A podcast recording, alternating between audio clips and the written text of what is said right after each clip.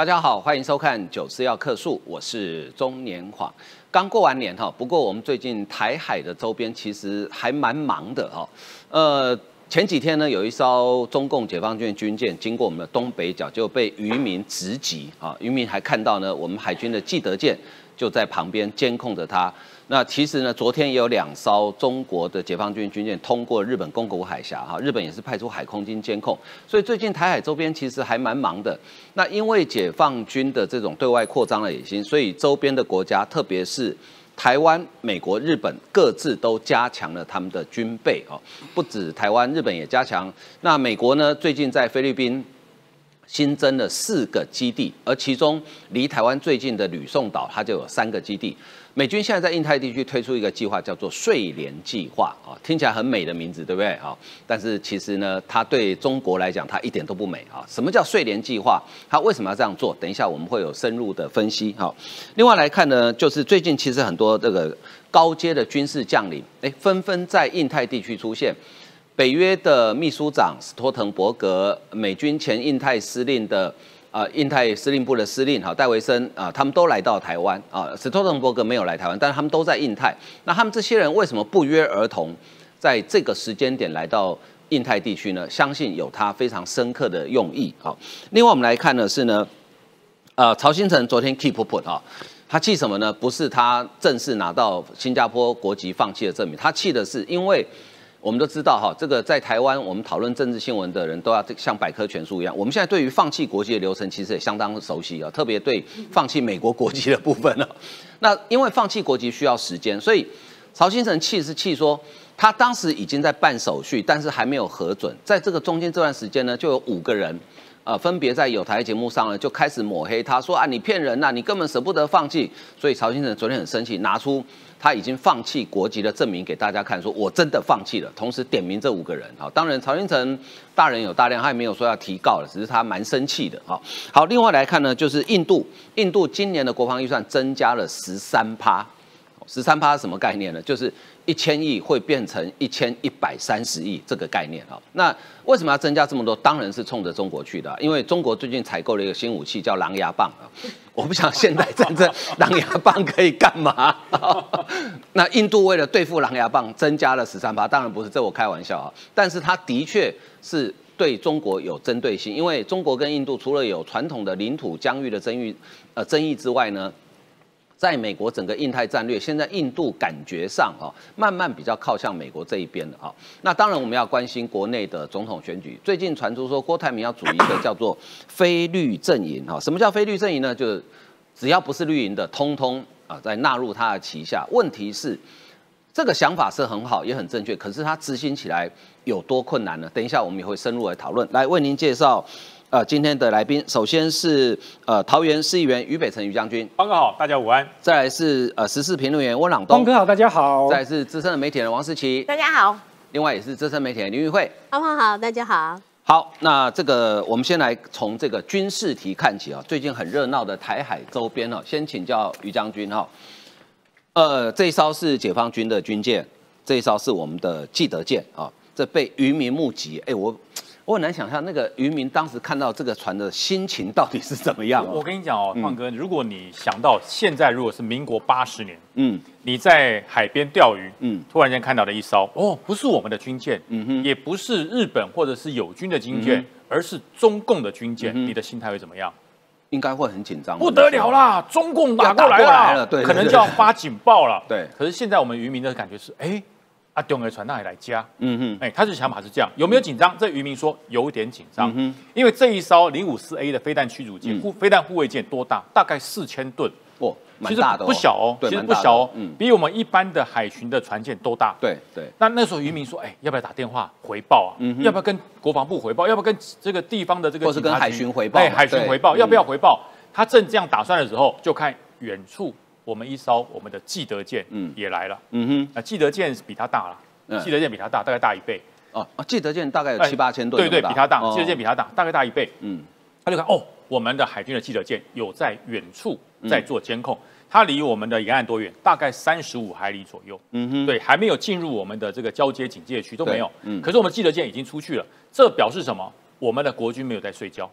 就是他们的对他们的军舰的动态监控的了若指掌。我们没有挑衅，但是我们没有睡觉，没有放纵，所以这渔民讲说：“哦，安心了，安心了，我可以继续钓鱼，不需要收竿，对我可以继续钓鱼，不用跑到这个防空洞去躲避啊，因为不知道什么时候打我。嗯，其实这表示什么？这表示人民对于国防的信赖。对，我觉得这一次这个新闻我看了之后，很多人说：哎呀，你看不得了啦，中国的零五四 A 的去这个护卫舰都到我们。”东海岸来了，是不是很可怕？对，如果国军没有反应，嗯哼，国军没有任何动作，真可怕。嗯，可是国军记者舰已经出去了，嗯，所以大家都知道我们在过年哦，国军没在过年了。哎，其实这个新闻哦，对国军来讲是一个免费的形象宣传，是是。哦，而且是渔民募集，对。对，渔民也回报，然后这个钓鱼的人民也回报，跟当他们准备要回报的时候，哎，记者舰出来了，嗯嗯，这就叫做什么？国防二十四小时跟 Seven Eleven 一样，全年无休，都在监控，都在保卫国家安全。所以说，这就是现在的气氛。所以说，绝对不会说中国不断的挑衅，台湾是软弱趴在地上，没有，我们全程监控，而且呢，我们的记者舰出去。创哥，我跟你讲，是实弹实载，应该装满弹。对，因为军舰跟一般的渔船，渔渔船出去如果没带渔网，那出去干嘛？嗯，出去 游泳吗？有啦，我曾经在外岛服务的时候，你知道。我们的观测所是负责渔民的检收，他进来进出。这个渔民哈出海没带渔网，那一定不是捕鱼去做海上贸易的哦，回来却带满了满满的渔货。对，那是做海上贸易的，渔货还是冰冻好的，有没有杀好？杀好，杀好，冰冻好，都包装好了。所以我们就讲说，哎，你这个像走私没有啊？我渔船出海带渔货回来。你有话讲，我说可是不能冰冻好的啊，应该是活的，而且你有没有渔网？你有什么抓的？我讲那批渔货我们全部查扣，嗯嗯，因为摆明的走私嘛。对。对，那我们的国军绝对不会干这种事，军舰出海就是保家卫国，就是为国保民，时装实弹全部到齐。嗯，所以这一个共建它不会再接近，可是呢，他如果看到我们海军没反应，下一步就不一样，他可能会靠近一点，越压越近，可能压到二十四海里，造成我们。沿岸钓鱼的人开始反映说：“你看，国军都在睡觉，国军都不管，就造成内部的混乱。这就是他要的。所以今天我没有这样做，也让人民安心。所以大家可以在过年的时候，你可以好好的打打麻将、聊聊天、喝喝瓜、喝喝茶、喝嗑嗑瓜子。国军都在帮你保卫国家。那现在大家觉得陆军，呃，这个大陆的这个的这个解放军真的很强吗？嗯，对，大家现在讲了，因为莫斯科号沉没啊。嗯。”中共解放军下水饺式的制造军舰，他们的军舰的模拟的对象是谁？老大哥嘛，俄罗斯。俄罗斯啊，嗯，俄罗斯的旗舰是莫斯科号啊，就是在俄乌战争很快就被打沉的那一被那个那个冥王星还是海王星飞弹打了，然后乌克兰自自己制造的反舰飞弹。打沉了，然后俄罗斯还说没有，那是我们的。炸弹、飞弹殉爆，嗯，然后呢，我们把拖回去，又遇到暴风雨，它就沉了。后来气象报告那天风平浪静，对，哎，它那个可能是被可能是被水行侠打爆的，也不知道，就沉了。那现在中国怕了，嗯，它所有的军舰的模式都是模仿老大哥的军舰在做的。中国的军舰跟俄罗斯有一个特点，他们的飞弹发射架不是像一般的美式军舰是在甲板以下，它是把后面直升机起降机那个甲板，哎。然后向前推，再拉高一块，因为它的深度不够，嗯，它把变垫高，就像舞台一样，舞台垫高，再把它挖个洞，再埋下去，加高钢啊，嗯对。可是这造成什么？造成飞弹的整个防空飞弹有死角，嗯哼，对。所以现在陆连连陆这个陆这个这个中国大陆自己的专家都讲了，他说，哎，再检讨一下，莫斯科都沉了呢。我们现在我们零五万零五幺的 C 的驱逐舰几乎都是跟它模仿一模一样的，它会沉掉。哎，台湾的。这个雄风飞弹可不比乌克兰的差哎，应该是我们的反舰飞弹应该比乌克兰强。啊，我们连渔船都打得到，对 对，渔船那么小都打得到，很准，对，所以他怕，他说要改变，后来改变，最后他说我们要完成海鹰式雷达，全部要跟这个长得一模一样，这样来做改变，嗯，这一改变换哥不得了，嗯，这这些船全部要召回，对，重新把系统拔掉，放进去，重新测评海测演习。大概啊，这一搞至少一两年吧，一年最快一年，嗯，而且它这方面的船零五幺 C 特别多，嗯哼，那你想把这些船全部召回、全部改装、全部改变，那你说没关系啊，我一艘一艘改，一艘一艘改，改过的出去跟旧的系统就不通啊，对，没错，它就不能做海上联系跟协调联合作战，嗯哼，所以说他只要改了一艘、改了五艘、改了十艘，剩下的全部都都放单，原来他们可以打旗鱼。呃，还可以打光，对，用手电筒要打光，画圈圈表示攻击，画叉叉表示停止，不行啊，这样太慢了啦。对，所以说这个一改哦，糟糕了。所以大陆的专家心想，哎，这很麻烦呢，嗯嗯，这很麻烦呢，怎么看到解放军没有动作，所以他们也紧张啊？为什么他们紧张呢？因为我们的反反反舰飞弹不断的在更新，我们整个飞弹的进程不断在提升，可是中国。的解放军，他们不断满于现状，我们最多，我们数量最多，我们的船舰最多，所以说我们不用怕你的飞弹打我们的船，就算你两发三发才能打烧一层，我的船还有，嗯，可这些船你发现了，莫斯科号万吨巨兽，哎，两发沉了，对，那那雄风飞弹不会比它差，所以他们很紧张，嗯，现在开始改良，所以这会产生至少一年以上的。整体换装的舰的下戏，嗯哼，所以说海军紧张，海军紧张，自空自海，中间对战就没了。对，所以说他们我们我们不能因为他们的间隙而停止，所以我们的飞弹不断在增加，甚至未来极音速的飞弹我们要发也要发展。对，这都是一些反制的方式。那所以说现在俄罗斯的整体的这个飞弹巡防舰。变成中国的一个噩梦。嗯，我模仿了这么久，我学了这么久，你看，俄国里夫 M 号远行的导弹系统发生后，有体积过大的问题，导致零五幺 C 驱逐舰的双机库要改成封闭的设计，就是说我本来机库是左右飞，我变成要。上面清空，从上面飞，嗯，那你这个飞弹就有一个死角，因为直升机的起降频就会挡住你飞弹瞄准的死角，所以要做重大的改变。所以他说，他这个已经不具备反潜直升机的作战能力，就是说，你改了防空飞弹之后，反潜直升机就没了，没地方摆，呃，就没地方摆了，你不能侧挂嘛，你不能侧挂，不能外挂，外挂掉海里怎么办？所以说，它这变成很大的问题，就是说未来。零五幺 C 的这个舰可能已经没有反潜，就没有它，因为它没有直升机了，对，没有反潜能力，它的整体的作战效能除以二，所以这是中国的一个一个最大的一个危机。嗯，所以这个事情其实为什么陆专家要讲出来？嗯，他这么无聊，这么这么傻吗？因为美国已经抓到了，嗯哼，美国已经知道了，你不自己检讨，美国就会针对你的弱点提供很多，你不能反潜，我的小。用小型潜艇、潜艇就过来，甚至无人潜艇就过来，你抓不到我啊！而且大家别忘了，我们台湾所制造的潜舰都是小潜舰，对，不是大潜舰哦。那当你的没有反潜功能的时候，这不变成你的噩梦？嗯嗯。所以说，这就一切所有它的系统要全部完成改变。太难了，对，的确很难了。那因为俄罗斯的莫斯科号被乌军击沉了，预示解放军海南舰葬身台湾海峡命运。哎，这标题看起来有点耸动了。哎，这一点都不耸动。这是他们呃动拐五的两栖攻击舰，这个吨数应该就比较大了。大大大，这是这是破万的，这上次甚至是四五万吨以上，这是大船。那这些船，如果你按照你是仿照莫斯科号的设计观设计观念，那就是噩梦了。为什么？因为美国这是一这是一个一艘一艘这个两栖登陆舰，海南舰是四万吨哦，四万吨，很大，巨兽，这巨兽。那一般来讲，你看中国的船有一个特点，它的吃水不深，它的船身特别高，所以说它的垂直发射架就会透露在这个位置。哦，它不是放在那个船舱哎，不是不是不是。那美国因为你看美国的军舰吃水都比较高，它的吃水很少，嗯，所以说它的整个暴露会在这里，嗯，那这就是我们攻击的重点。嗯哼，打进去就连爆。对，而且呢，它这个船有一个最大的问题，这是海南舰为了要让它的肚子的容量更多，可以摆更多的水陆战车，可以摆更多的登陆登陆小艇，所以它里面所谓的蜂窝式的气舱特别少。哦，因为你隔舱会占掉空间，隔舱你越多，你的车辆通行越困难，你的载柱就你的你的内载容量就会变小。对，所以它为了要增加它容量，它把整个蜂窝的隔舱减少。嗯，那减少就是噩梦。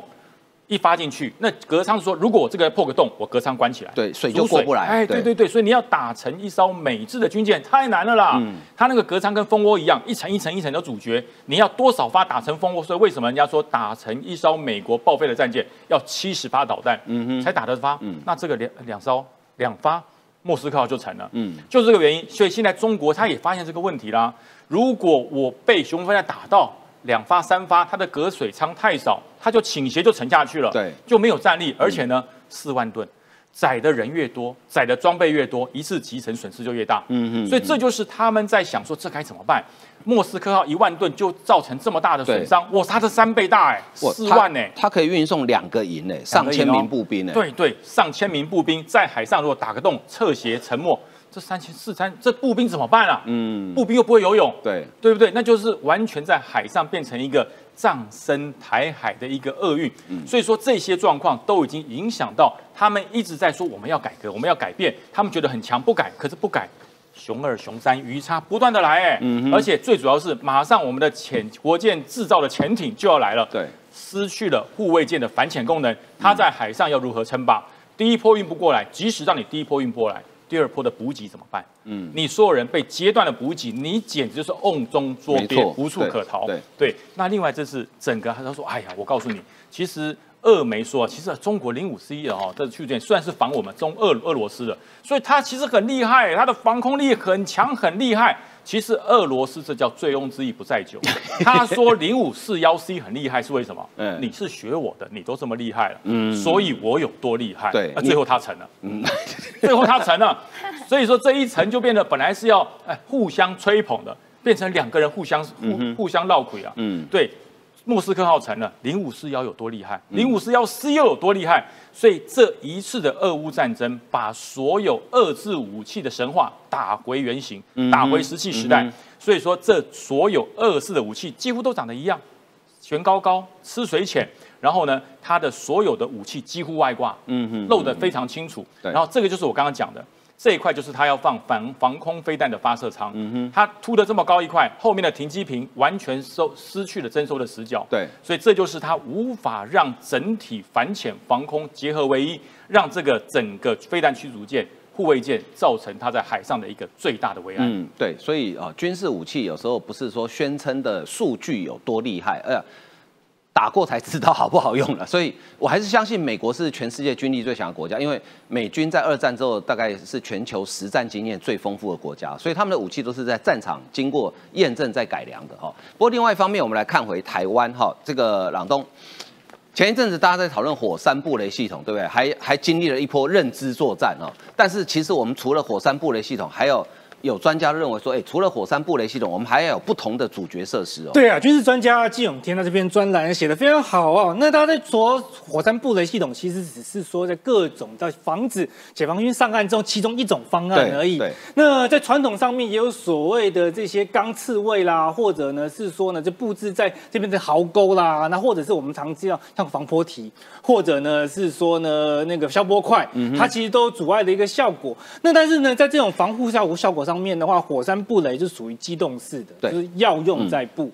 那但是呢，像是我们刚刚前面讲的，像是壕沟啊，或是这些防波堤，它是原本就有的，这固定式的。那固定式的缺点呢，在于是说呢，比较容易侦查得到。对，哎，就是说呢，解放军在登陆之前就可以研究过地形哦，发现说哦，这边防坡堤很多，对，哦，这边地形不适合登陆，它就可以绕过这边跑。那火山布雷的优点呢，就是在于是说呢，它可以在要用的时候再去布嘛。所以说，根据这个一堆蓝营会在唱衰火山布雷的时候，其实大家反而更了解到它的优点啊。那这篇专栏它其实也写到啊，不要以为没有火山布雷，台湾就不会有地雷，因为没有火山布雷的时候怎么办？必须台湾的工兵要布的时候要自己。一个个用传统式的布雷，传统去布你更危险，因为你台湾的工兵哦，这阿兵哥下去布的这个时候，可能的话，解放军的炮火就过来，包含是说解放军如果他登登陆了之后，他也有他的火箭布雷系统，对，也就是解放军他自己也有可能在台湾本岛上面在抢滩之后开始布地雷。那所以我们如果有这样的机动系统的话呢，当然是很不错。那但是所谓的不同的主角规划呢，是说很多元的想法啦。因为第一种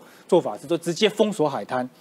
因为有些人说不要火山不雷嘛，那这样有个做法是说，如果讲你可能登陆的地方的时候，呃，你在评估之后的，第一种是说直接这地方就是列为军事管制区，可是这会影响到平时居民的使用跟日常的一个观光，成本会相对的一个比较高。第二个呢是说呢，其实除了在海上登陆之外呢，还要防所谓的伞兵作战。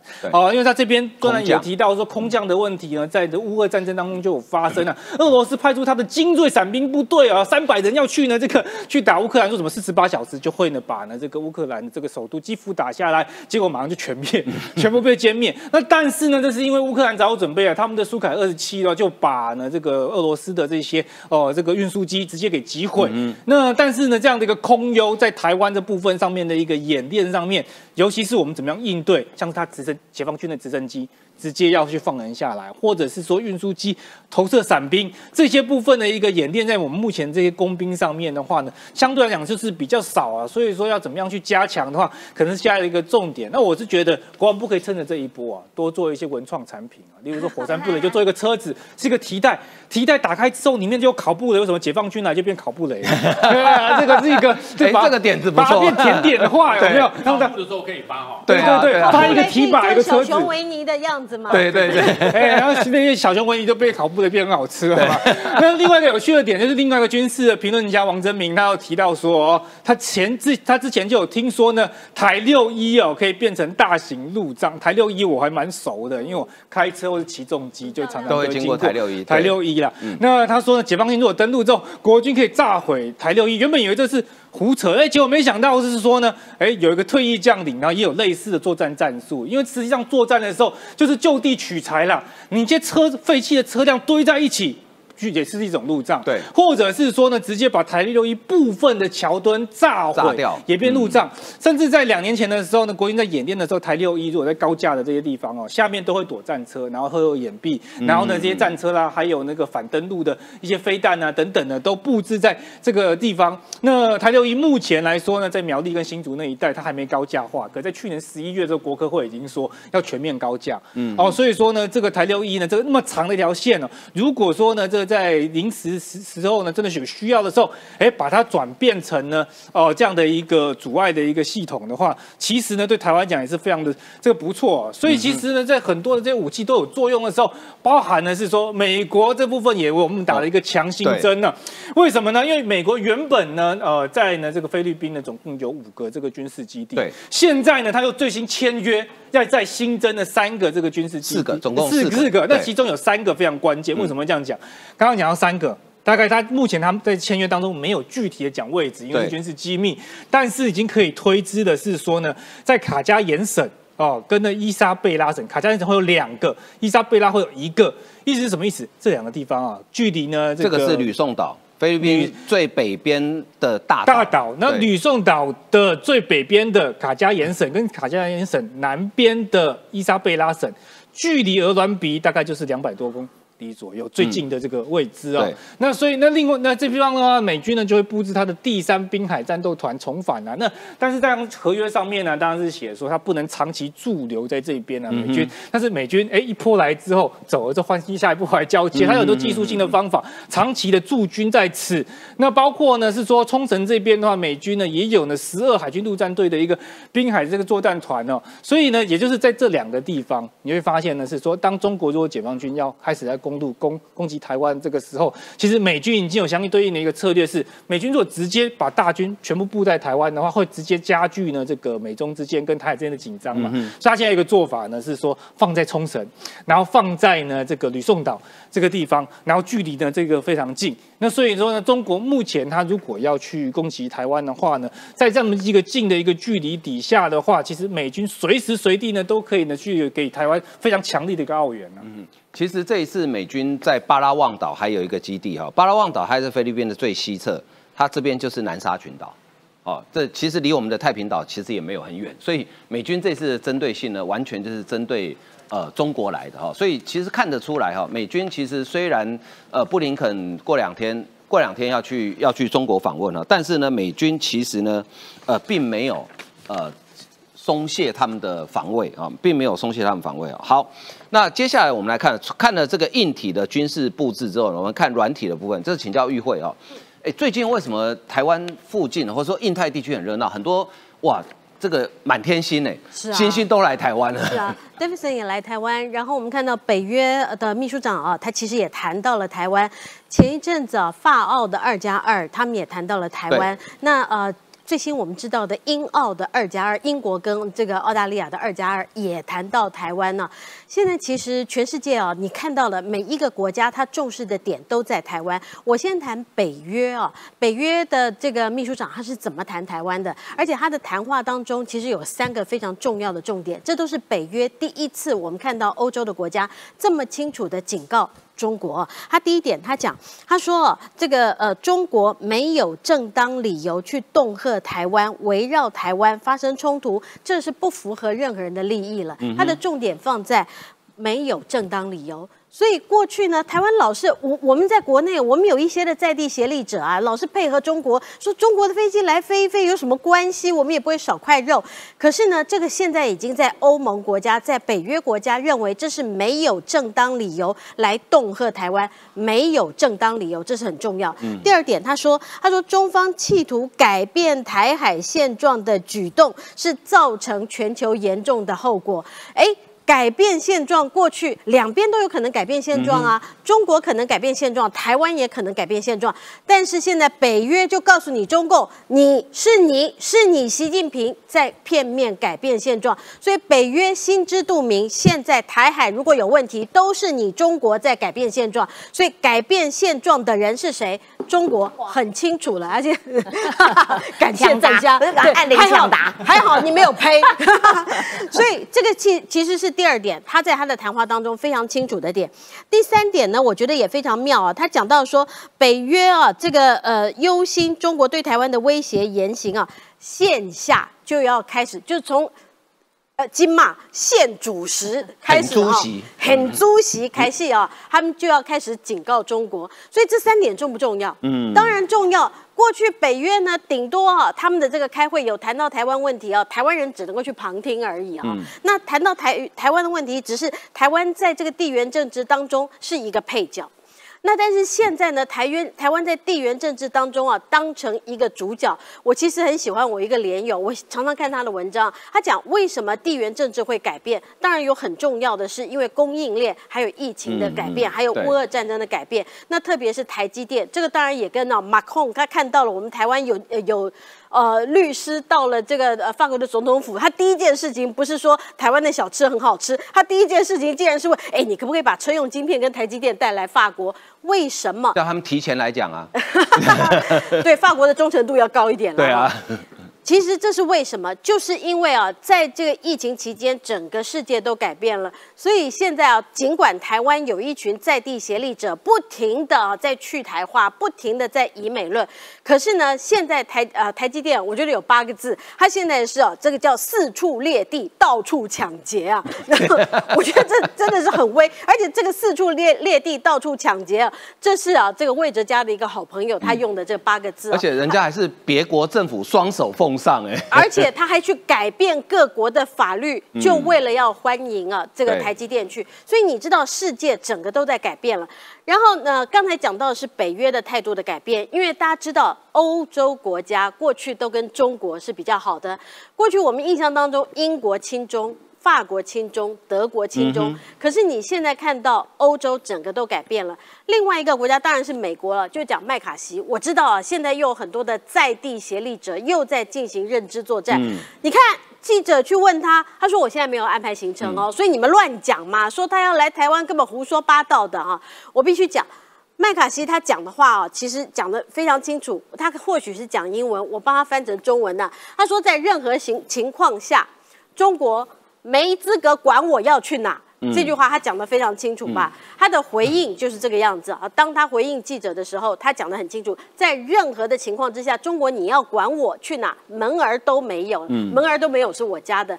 那但是一个众议院的议长啊，他跟这个你看现在呃韩国的议长也来过台湾了，然后这个呃捷克的这个议长下个月要来，对，下个月要来。之前的国会议长也来了，参议院有来过，然后法国也来了，全世界很多国会议长都来了，美国他的前。任 那已经来了，佩洛西已经来了。他当然他在还没有当选之前，他就已经宣布要来。现在他已经当选了，而且他这次当选还还老实讲，投票投了还蛮多次的，蛮曲折的。对，那如果中国叫他不要来。那他下次就不来的，呃，就不敢来的话，你要叫他下次他投票投议长的时候，难道要投三十二次 他才能够来吗？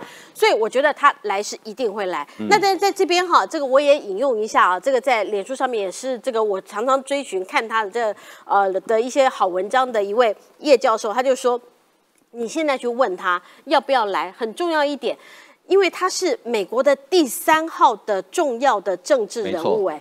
他如果要来台湾的话，一定有非常多的安排。对，不管是外交、行政，甚至于国防，五角大厦要不要安排？当然要安排。所以如果没有妥善的安排的话，他难道可以跟朱立伦一样胡说八道吗？他难道可以跟这个侯友谊一样呵呵做代机吗？他当然不能这样讲。所以人家讲话，这是大国在国际上面外交正常的事情。所以台湾的这一些认知作战可以停了。我第三点我想讲的是，呃，刚才这个包括于将军跟朗东都提到了说。呃，这个现在台湾在国际地位上面的一个改变啊，那我更想讲的是日本呢。日本现在我们知道，我们呃离我们很近，刚刚讲说冲绳离的台湾大概六百公里，然后这个美国的第三的滨海战斗团呢，他们现在是整个重返亚洲，对于台湾的整个的部件呢，全部都有改观。但现在日本，你现在冲绳，他们现在做。呃，演习大家还知道吧？哈，他们演习是，如果观光客的话，就用飞机把你载离冲绳岛；如果冲绳你是在地人的话，他教你在地避难。这是过去啊，这个从来都没有过的。为什么？这边有一位叫做谷口智彦。他是前安倍的重要的呃这个特别顾问，嗯哼，那呃他最近有一篇的文章，我觉得是非常好啊。他谈到了这篇文章当中，他说啊，安倍啊这个在过世之前，他其实改变了日本很多。对，他其讲到第一点，他说因为过去日本的战略啊，一直长期都是依赖美国。都认为说啊，反正美国你叫我买什么哦，我买我买。你叫我提高这个国防预算，好吧，那我就提高吧。那你你说这个要我干什么，我就干什么。可是我不是真心想打仗。这个如果美国的这个呃任何的呃船舰或者是飞机。在呃日本或台湾的周围被攻击的话，日本可能他两手一摊，他他真的没有办法，他顶多就是我基地借给你，让你维修而已，他真的没有办法。可是呢，这位谷口智彦他说，从安倍呃很不幸遇刺之后，那现在安倍所有的东西在岸田文雄的内阁当中逐一的落实。第一，他们认知到了是日本的战略地位是 G7 的国家当中啊。是最不稳定的，所以最不稳定的，他们要做什么呢？是在未来的五年当中，他们的国防预算，我们刚刚提到了印度的国防预算说增加了十三趴，可是呢，日本的国防预算是一口气倍增，哎，对，嗯，对，未来五年它增加一倍，是一倍，哎，人家增加十三趴，它是增加一倍，你看到日本的这个呃，它的雄心壮志啊。第二点。他说：“过去啊，就像我刚刚讲，日本、美国，你叫我增加国防预算嘛，好啊，那你就要我买什么，就什么军备我就买。可是现在他们真正认知到了，说要如果一旦日本有事，台湾有事的话。”那这个是呃，日本这个他要长期的对抗中国，他必须要有长期的战备的一些的概念。嗯哼。那所以他们现在开始自己要有战备存粮的概念了哈。所以包括能源，包括各种的这个物资，现在日本已经开始在存了。这个也是他的这个呃提到的一点。第三点呢，他暗示到了，这也是第一次。当然，这对台湾人来讲的话，可是有一点紧张了啊。是说这个他没有明讲，他的呃讲话是说，他日本将积极接收因战争而流离失所的民众了哈。那呃在乌克兰的时候，日本有没有接收？有，嗯，俄乌战争的时候，日本有接收。那这是日本呢公开的讲，这当然对于未来假设假设退一万步，我们不希望发生。如果台海有事，日本已经做好准备。这是你看到现在日本也做好准备，从北欧。到北美，到我们邻近的日本，都做好准备。小粉红们以及台湾的在地协力者们，你们如果到目前为止还认为中国好棒棒的话，刚才朗东说的那个考布雷，习近平的考布雷，你们塞满嘴巴。好，那接下来呢，我们请教王石奇，那个怎么样炸猪排？哦，不是，那炸鹅啊，好不好？炸牡蛎仔。好，那。就是把小粉红炸掉，好狠啊！曹新成最近很生气哦，他照理说他呃如愿以偿放弃新加坡国籍应该很高兴，可是史奇他为什么很生气？我跟你讲这件事情哦，就是呃接续刚刚玉慧讲的，就是说在地协力者，其实现在我觉得都就是跟配合共产党、配合中国在做一些认知上面的作战。所以你看我们讲的菲律宾也好、日本也好、欧洲也好，大家的阵线。待会我们还会讲到印度，就是每一个人的阵线其实都摆好了，对，朋友们互相手牵手。可是这个时候呢，呃，面对中国以及台湾自己内部的这些应声虫，我觉得那个才是我们真正第一关要面对的那个危机。那就从曹新成开始讲起，因为曹新成在去年中的时候，他就他呃在去年初的时候，他就说他要他放弃新加坡籍了。然后呢，其实他后来小朋友他的两个儿子也都在台湾，然后要当兵。嗯，好啦，那他要放弃新加坡国籍，因为放弃国籍这件事情要不要时间？要不要行政程序？每一个国家，如果你有国民要放弃我的国籍的话，他当然要这个原因、理由、申请文件等等等等等等。对，没错。每一关都其实应该要这个符合我官方的程序嘛。那所以他不是不是说啊，曹启成今天说啊，我要放弃这个国籍，然后哇，下一分钟哎，我放弃了，不是这样嘛？你总是要新加坡政府的这些文书处理程序。好，结果呢，在昨天，曹新成终于拿到了这个新加坡政府通知，他说：“哎，你的放弃国籍申请文件已经核备了，已经完完成了，然后通知通知单，麻烦你来领回去。”所以他就抛出了这一张。那他为什么要生气呢？是因为当他在一开始说我要这个放弃新加坡国籍的时候，哇！台湾好多内部的人就开始说：“哈，骗人的啦！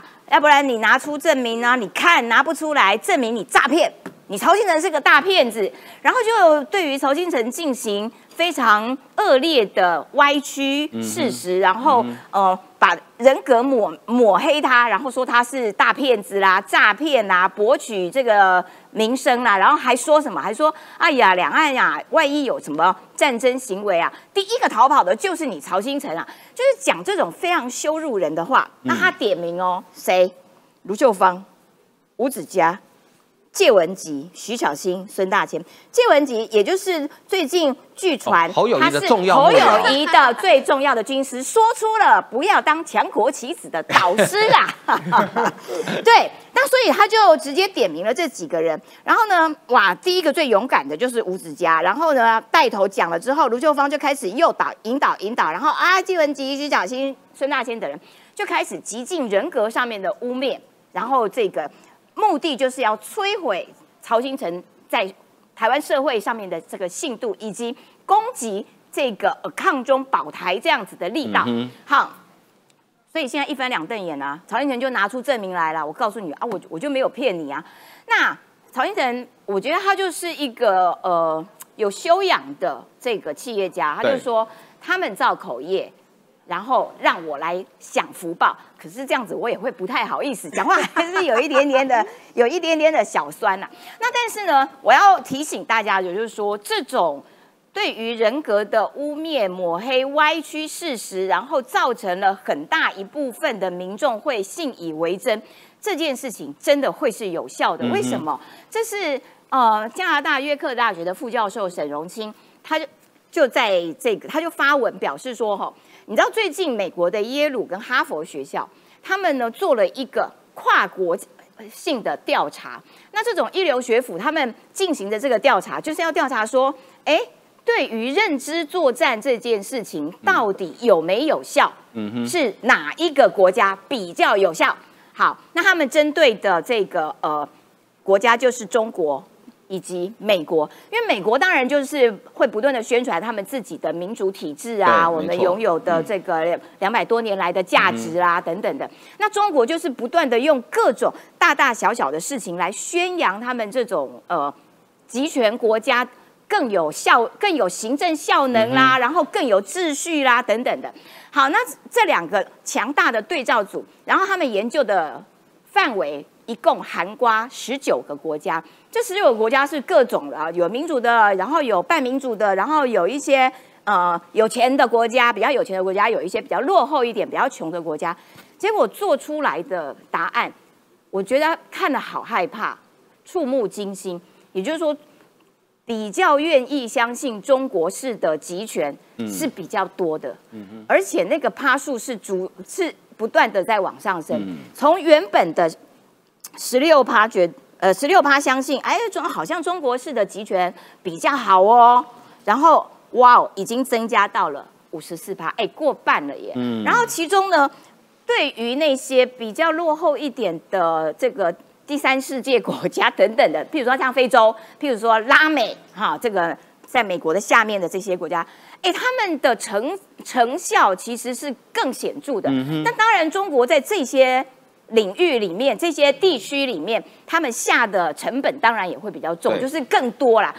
更多的这些认知作战啊、洗脑式的啊，说这件事情其实值得每一个人来关注，所以应该要反制，而且这个反制呢是在每一个人都有责任。我觉得啦，就是每一个人都认都必须知道说这件事情我也有责任，你也有责任，我也有责任，我们每一个人都有责任去对抗这种认知作战。为什么？是因为有很多拥有这个话语权的这些人，譬如说，哎，像我们。的确，常上媒体的，我们拥有话语权。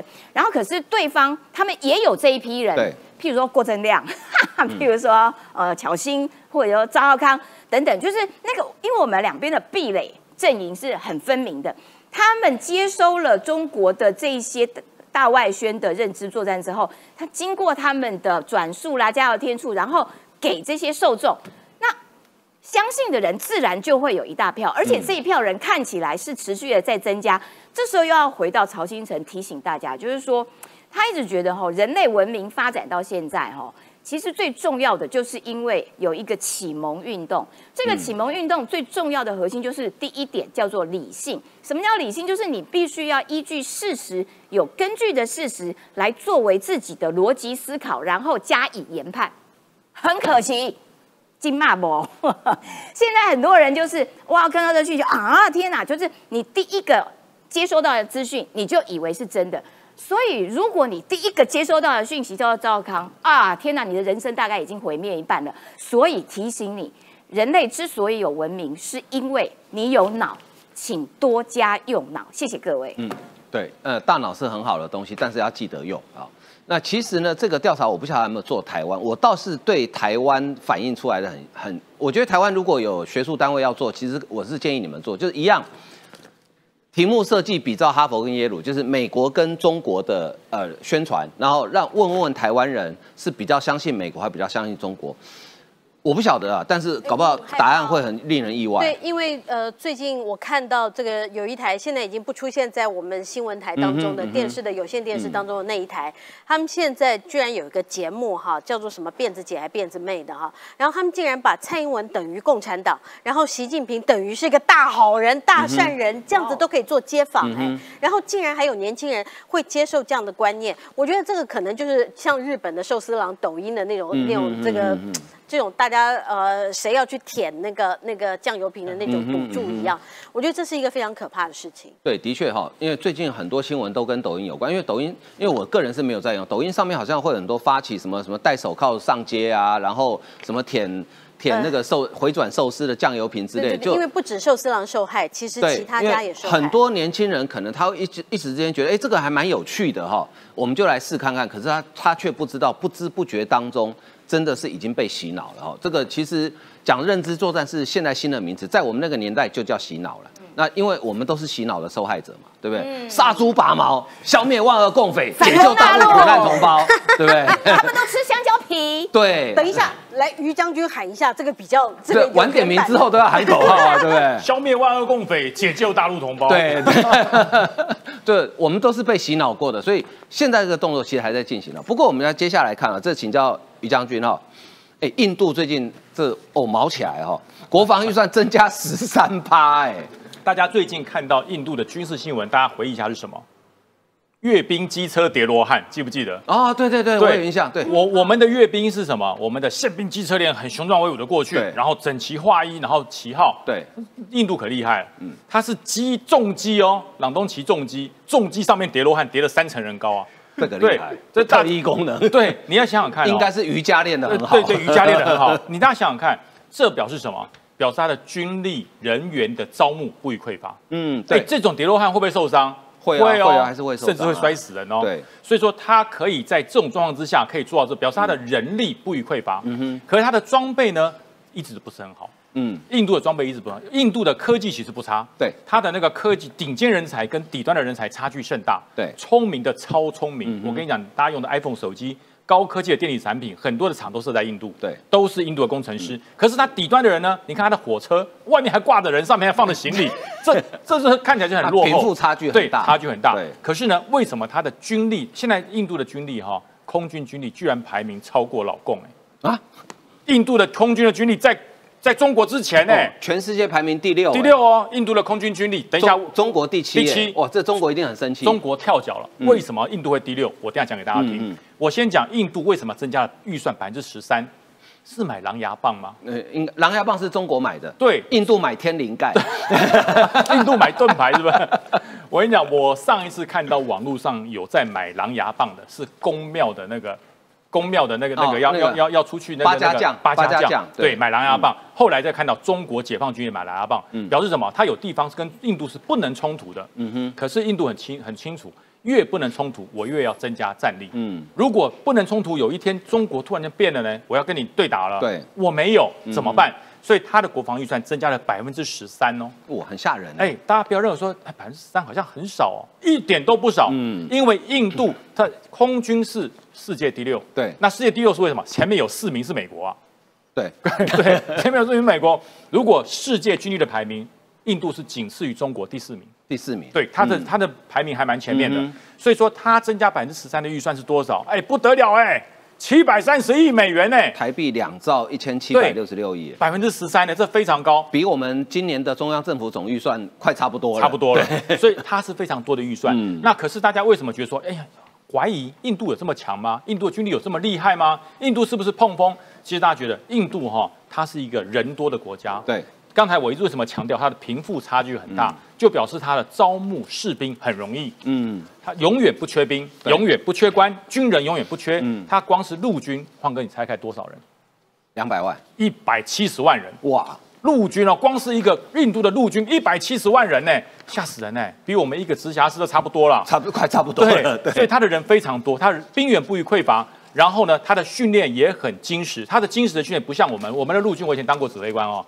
卧倒不小心一个兵摔伤摔断骨头，我告诉你我完蛋。嗯，我一开检讨会，嗯，那民意代表来问，然后这个国防部要去检讨。嗯，印度啊，我告诉你，光是印度每年的训练意外，它的损伤啊，我告诉你吓死人了。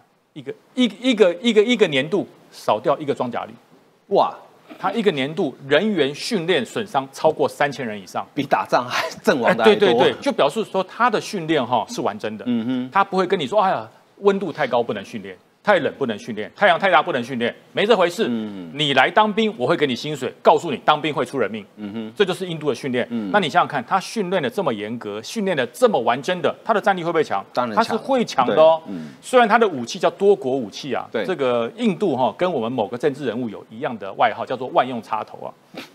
万用插头哈，他的他的武器有遏制武器。对。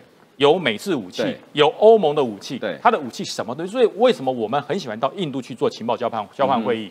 我们可以看到中国的苏凯战机，嗯嗯，看到这个俄罗斯的这个各种先进的战，它都有，嗯嗯，然后它也有美式战机，它就是一个这么样多元化的军事国家。所以当它把国防预算增加到百分之十三的时候，你就知道，因为它的军援来源不会匮乏，嗯嗯，美国会卖武器给他。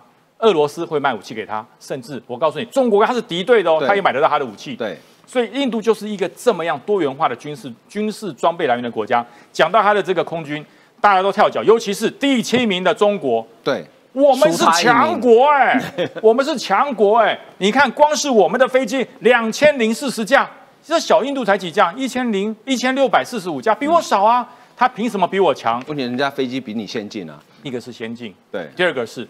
不怕损伤。嗯，印度总共现在一千六百四十五架战机，你知道印度从空军成军到现在摔过几架飞机？算，换哥你猜猜看，摔多少架？一千架啊，已经摔的 他们现有的一半了。他从成军到现在摔过一千架战机。嗯，那印度有没有说啊，我们空军要开检讨会？印度的空军要停飞？印度的空军要重新检整？没有，摔了就摔了。训练哪里有不出人命的？这就是印度的态度。嗯哼，那这种态度训练出的飞行员，我告诉你，超厉害。超厉害，他是九死一生活过来的，嗯，所以说他的训练相当严格，所以美国是按照这个方式，能够把俄罗斯制造战机、美国制造的战机、欧盟制造的战机这么多不同系统战机，它可以 link 在一起，可以互相联系。这个厉害，这厉害，嗯，所以老美会把它评论在所有空中武力全世界第六名，第六名，这不是乱讲的，不是按照数量。哦。美国，你看，美国光是它的空军五千多架飞机，光是美国的海军两千六百多架，美国的陆军的这个战机，它也有三千八百多架，所以美国几乎是前四名啊。对，哎，印度才一千六百多架，凭什么？凭什么？整合能力。对。不同载台、不同系统、不同出源国家的系统武器，全部整合在一起，而且呢不怕牺牲。难怪他们的软体工程师那么超强，超强。平常在家就在训练。而且他的飞行员哈没有去说我我不飞哦，啊这个飞机我不飞，你一定要飞。嗯，这是你的工作，这是你的任务，上得去下不下来没关系，我会给你家属非常优渥的这个补偿。嗯嗯。所以说他的战力非常强。所以中国，你醒一醒，不是多。就厉害，嗯，不是树大就是美，不是树大就是强。印度的训练超乎你的想象，因为中国是一胎化。对，哦，我的儿子去从军，摔死了，命根子就没了。每个都宝贝啊，每个都宝贝，怎么可以出人命呢？所以中国现在面临到的压力，其实他自己晓得。而印度，他这种训练的模式。统合的战力，还有整合全世界各种万用插头的本事，这是连美国都感到佩服。所以说，为什么印度是第六？我在这边说给大家听。好，于将军，那我们刚刚一开始提到一个睡莲计划，这个听子名字听起来很文青、很梦幻哦。对，但是在画水墨画一样。对，但是其实它是很残酷的。我跟大家讲哦，大家如果和我跟晃哥这个年纪，小时候我们去买猪肉，不是用塑胶袋包的，不是，是用睡莲。对。对，是用睡莲的叶子在包的哦，莲花叶。对，年轻人都不知道。对对对，像石岐，明明是你跟我讲的。对，他只他只会炸猪排，他不知道原来莲花睡莲的叶子可以包猪肉。对，为什么可以包猪肉？第一个，它韧性很强，对，不容易破，不容易破，韧性很强。第二个呢，它很环保，所以说当时这样做。那为什么叫睡莲计划呢？这么多个小岛，每个岛上把它想成是一片睡莲。嗯哼，如果你太重的这个大只的乌龟上去，咚沉了。对，小青蛙。小青蛙常常会趴在那个莲花或荷叶上。小青蛙趴在睡莲上，对。然后呢，蚊子飞过来，吃掉。对。然后比较大的鸟要来抓小青蛙，咚，跳到水里面去，抓不到我。这就叫做睡莲计划。所以美国把以往传统的巨型重的这个陆战队，把它变得轻小机动，嗯嗯。然后在各个岛屿这个中间实施跳岛作战，就跟青蛙在睡莲上一样，嗯嗯。你的船舰经过我，我的海马斯飞弹，啾啾啾啾，把你打沉。等到你的航舰过来要消灭我的时候，我已经飞走了。嗯嗯，我已经飞走了。然后你要来打这个岛，这个岛是空的，上面本来就是无人岛啊。对，我就用这种方式，睡莲的方式，跳跃的方式，对你产生骚扰。但是这个骚扰是致命的骚扰，嗯哼，让你的船不敢过来，让你的关键的航舰会沉没。所以说，这个睡莲计划听起来好像很弱，其实超恐怖。嗯，而且它这个是综合了日本、琉球、关岛、菲律宾、印尼。还有新加坡这些国家，台湾周边都包围起来。告诉你，其实台湾有某些岛屿也是有啦，嗯，也是有，只是说不是由美军来做，是由我们来做。嗯所以为什么我们现在陆战还有我们的飞弹开始增加部署，在台东地区增加部署？大家可以发现端倪了吧？因为都在这一块，嗯嗯，都在这一块。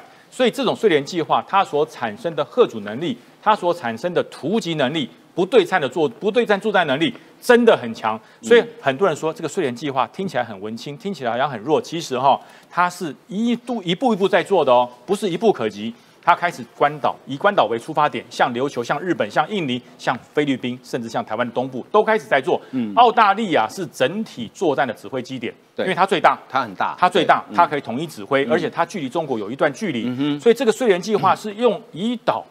以线以点变成一个面，嗯，然后整体的规划让这整个第一岛链跟第二岛链之间变成一个让中国的军舰、中国的飞行器进入之后不胜其扰，嗯，而且这种骚扰不是所谓的军机越界那种骚扰哦，嗯，是会把你毁灭、把你集成、把你消灭的骚扰，致命性的骚扰。所以说这个计划就跟巨型的青蛙一样，它的舌头特别长。它的攻击性特别强，它的机动性超强，让你会被我打到，但是你却打不到我。对，的确，而且再加上，因为现代战争其实真的不需要这么多人，它很多是高科技的武器啊在运用，所以睡莲计划是比较比以前容易执行的哈啊。不过呢，这个时期，那解放军为什么买狼牙棒了？对我刚刚一直在讲狼牙棒这件事情是真的，不不是开玩笑，是真的。对，我们没有在跟你开玩笑，为什么？公庙在买。不是不是不是。跟公庙没有关系，因为中国不可以有公庙。OK，好，因为呢，在中国的那个网络微博上面呢，就有人方舟子，他就贴了一个，他就说，哎，有一个。这个采购的公告，然后贴出来，然后这个公告呢就是要采买狼牙棒，然后呢这个长呃这个买狼牙棒的单位呢其实也不是地方政府，搞半天干嘛？是军队，所以真的是中国解放军。中国的军队是八家将，可能要练第二才艺吧，不知道。神打。所以中国的军方真的是采购。狼牙棒来作为他们的工作内容。徐巧芯的好朋友要见神见杀神见佛杀佛，然后结果这个贴文一出来之后，大家都惊呆了。大家想说：“我靠，我们中国已经回复到宋代时候了。”有狼牙棒。因为宋宋朝的时候呢，他们跟女真人打仗的时候，女真人都骑着马很厉害，然后拿着一个大狼牙棒，哇哇哇，然后就势如破竹金普通的祖先。对，金普通他祖先。那所以。所以后来，呃，这个狼牙棒呢，就在中国，哎，因为后来女真人进来了之后，哎，狼牙棒大家觉得哇，这个东西好用啊，一根大棒子上面还有刺。对。然后，然后呢，所以就哎，但是时至今日，你还要才买狼牙棒，是不是要在印度边界啦，或者是干嘛干嘛吗？结果中国的网友说，恐怕对付的是刁民啦，也就是说，他们其实是对内要用了。然后对内维护秩序呀，社会秩序的时候，如果你有一些这个抗议活动啦，聚集人群聚集的时候，这个地方上面派出武警来的时候，他其实用的武器就是狼牙棒，所以狼牙棒是要对付中国人民自己。我的天呐，听起来就很恐怖，有没有？嗯。好，那讲到说，因为中印边界那边之前我们也曾经呃看到过，他们因为有很多的争议，所以呢，他们。的确是用丢石头，或者是用棒子、狼牙棒来互相攻击，因为他们有签签过条约，他们不可以不可以用火开火了，对，他们不可以用火炮攻击等等的。好，那讲到印度这件事情，你知道印度的总理穆迪呀？穆迪他最近有可能会访问美国华盛顿特区，而且是应美国总统拜登的邀请。那事实上，在今年的大概九月吧。印度在新德里要举办 G 团体，哎，在 G 团体的时候，不是哎各国的领袖都会一起来，拜登也从来不会放弃这个机会，他也会去啊，在那边见面不是就好了吗？No No No No No，拜登觉得那样子是不够的，所以他要在提前之前就要跟穆迪来见面，然后呢，他要跟穆迪见面谈的是什么？当然就是谈美国跟印度之间能如何的具体深化。最重要的一件事情就是军事工业的合作，也就是说，在军事工业，刚刚已经讲到，其实印度很强啊，印度还不错哟。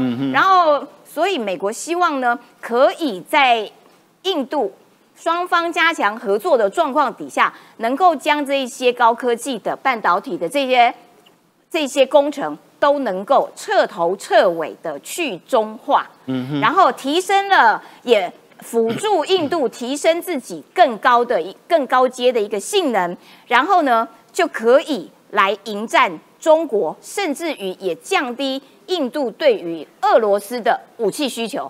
也就是说，你看看美国、印度、欧洲、日本，然后这个、这个、这个、这个，我们下面菲律宾啊这些睡莲计划的这些国家，就是我们已经布好了一张网了。然后，所以这个时候真的啦，奉劝这些在台湾内部的协力者啦，认清事实啦，多交朋友，朋友多一点，保护的力道比较大啦。对，不要乱杀哈，什么什么什么遇佛杀佛，遇神杀神。对啊，遇难道你违停遇警察？你要哦不可以哦，对啊，可以哦。他其实他有徐小新讲这个话，他已经有杀警的前辈哦，他有前辈啊，非常可恶。他不可以讲这种话，因为你会违法。然后你用这种态度去面对你日常生活的遇到的人的时候，难道人家不会心中有害怕吗？对，嗯，好，那接下来我们来看一下哈，这个。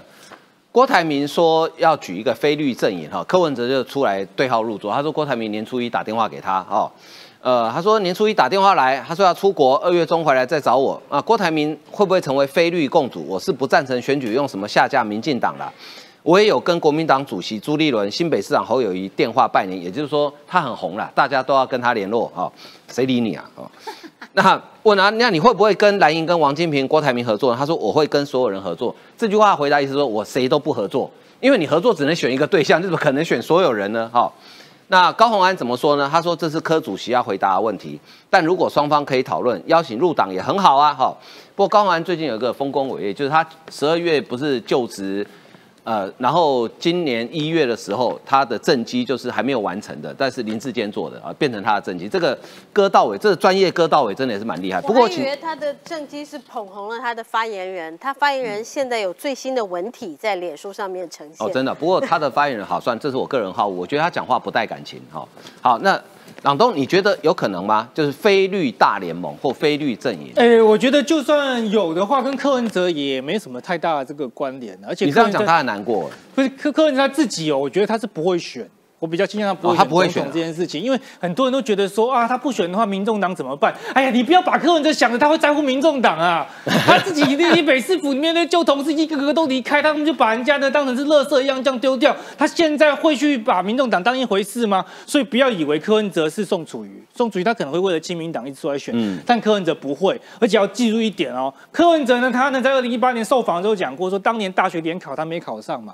对他那时候哭了，这个整整这个好几个月哦。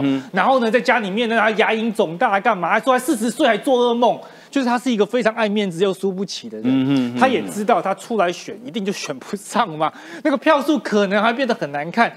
所以柯文哲碍于这一点的话呢，其实他现在讲这些态度，说我会跟所有人合作，我个人觉得了，是现在大家都不想跟他合作，所以他努力的敞开他的大门哦，所以他还主动的说哇，我有跟。郭董通过电话，呃，其实通不通过电话这点是郭董讲才有意义，才有重量。对，柯文哲他自己讲就比较像是装熟了。现在变成是柯文哲他自己不敢选，因为他怕选不上，排第三很丢脸。嗯然后大家就怕说别人不跟他组这个非绿联盟，所以他才到处放话说啊，我会跟所有人合作，一副他很。开明很开放样子，可是现在郭台铭看不上他，嗯，连高鸿安也看不上。人家高鸿安说什么啊？我想这是柯主席要回答的问题，听起来很不熟啊。好像 他连这个文哲或者前市长啊什么都都没有讲，说哦这是柯主席要回答的问题，就一副很不屑的这个样子。因为高鸿安现在已经不把柯。那当柯文哲遇到众叛亲离的时候，哈，基本上我们节目会稍微讨论他，已经是对他的一点尊重，他应该感到开心了。那我讲回郭台铭这一点啊，一般这郭台铭他原本呢是说要支持侯友谊选嘛，可是有几个变数啊。第一个是说元旦的时候呢，侯友谊讲棋子。这说法老跳重提，郭台铭一听一听就觉得，哦，这不就是什么韩国一过去讲过的话吗？这很没有料哎。从在浴缸的塞子变成棋子，对嘛？创意还减少了，还把那个塞子最有核心的创意给拿掉。而且呢，TVBS 呢，在一月十六、十七号的时候又发了那个民调嘛，好像说不管侯友谊出来，或者是郭台铭出来，哎，都可以迎赖清德哎。所以郭台铭现在有一种假戏真做的氛围。他原本觉得说，哎，我就退出幕后。赞助侯友谊就好，后来发现侯友谊哎，好像是一个草包，然后呢，这个结果呢？如果我出来也很有机会赢，他原本只是做做戏要选，现在变得越来越想选的这个样子哦，所以他现在一下要去在过年的时候去美国啦，然后回来现在要准备要去见王金平啦，就是为了他有可能会假戏真做去做布局。最惨的就是侯友谊啦，他原本等着要被征召，算是所谓的鸭子划水，可是战斗啦就掀起巨浪哦，把这个鸭子都可以翻船了。为什么呢？因为对战斗来呢，上次刚刚讲到的那个见神杀神、见佛杀佛这些人来讲。他需要一直炒话题才有机会选立委嘛？那侯友谊最希望就是都不要有话题。默默的到六七月就征召他，这样他最稳。对。可是这些战斗蓝，赵少刚想选总统啊，徐小新啊，还有王宏辉那些，有些继续要选立委的，就要一直吵、一直骂、一直乱叫，这样才会有话题。那他们觉得侯友谊太无聊了，没有办法有话题的时候，跟他们的这个媒体声浪的利益是冲突的。因为他们在掀起浪的这个时候，侯友谊这只鸭子就没有办法继续在那边划水，所以他随时可能会翻船啊。鸭子其实冬天是很容易变成姜母鸭的，风险很高。柯文哲这种说法啊，就是就像我也可以讲啊，那个蔡英文年初一有打电话给我，他会不会否认？他不会否认嘛？他干嘛那么无聊去否认这件事？我昨天有跟 Blackpink 一起跳舞。对啊，但他们也不会否认，而且你们还相约三月要一起表演，对不对？是是是，对对对。这种就是吃豆腐的讲法，这种通常就是不甘寂寞的人哈，自己给自己。创造一些声量了，所以我们可以不用理他了哈。好，今天节目为您进行到这里，非常感谢大家的收看，谢谢，拜拜，拜拜。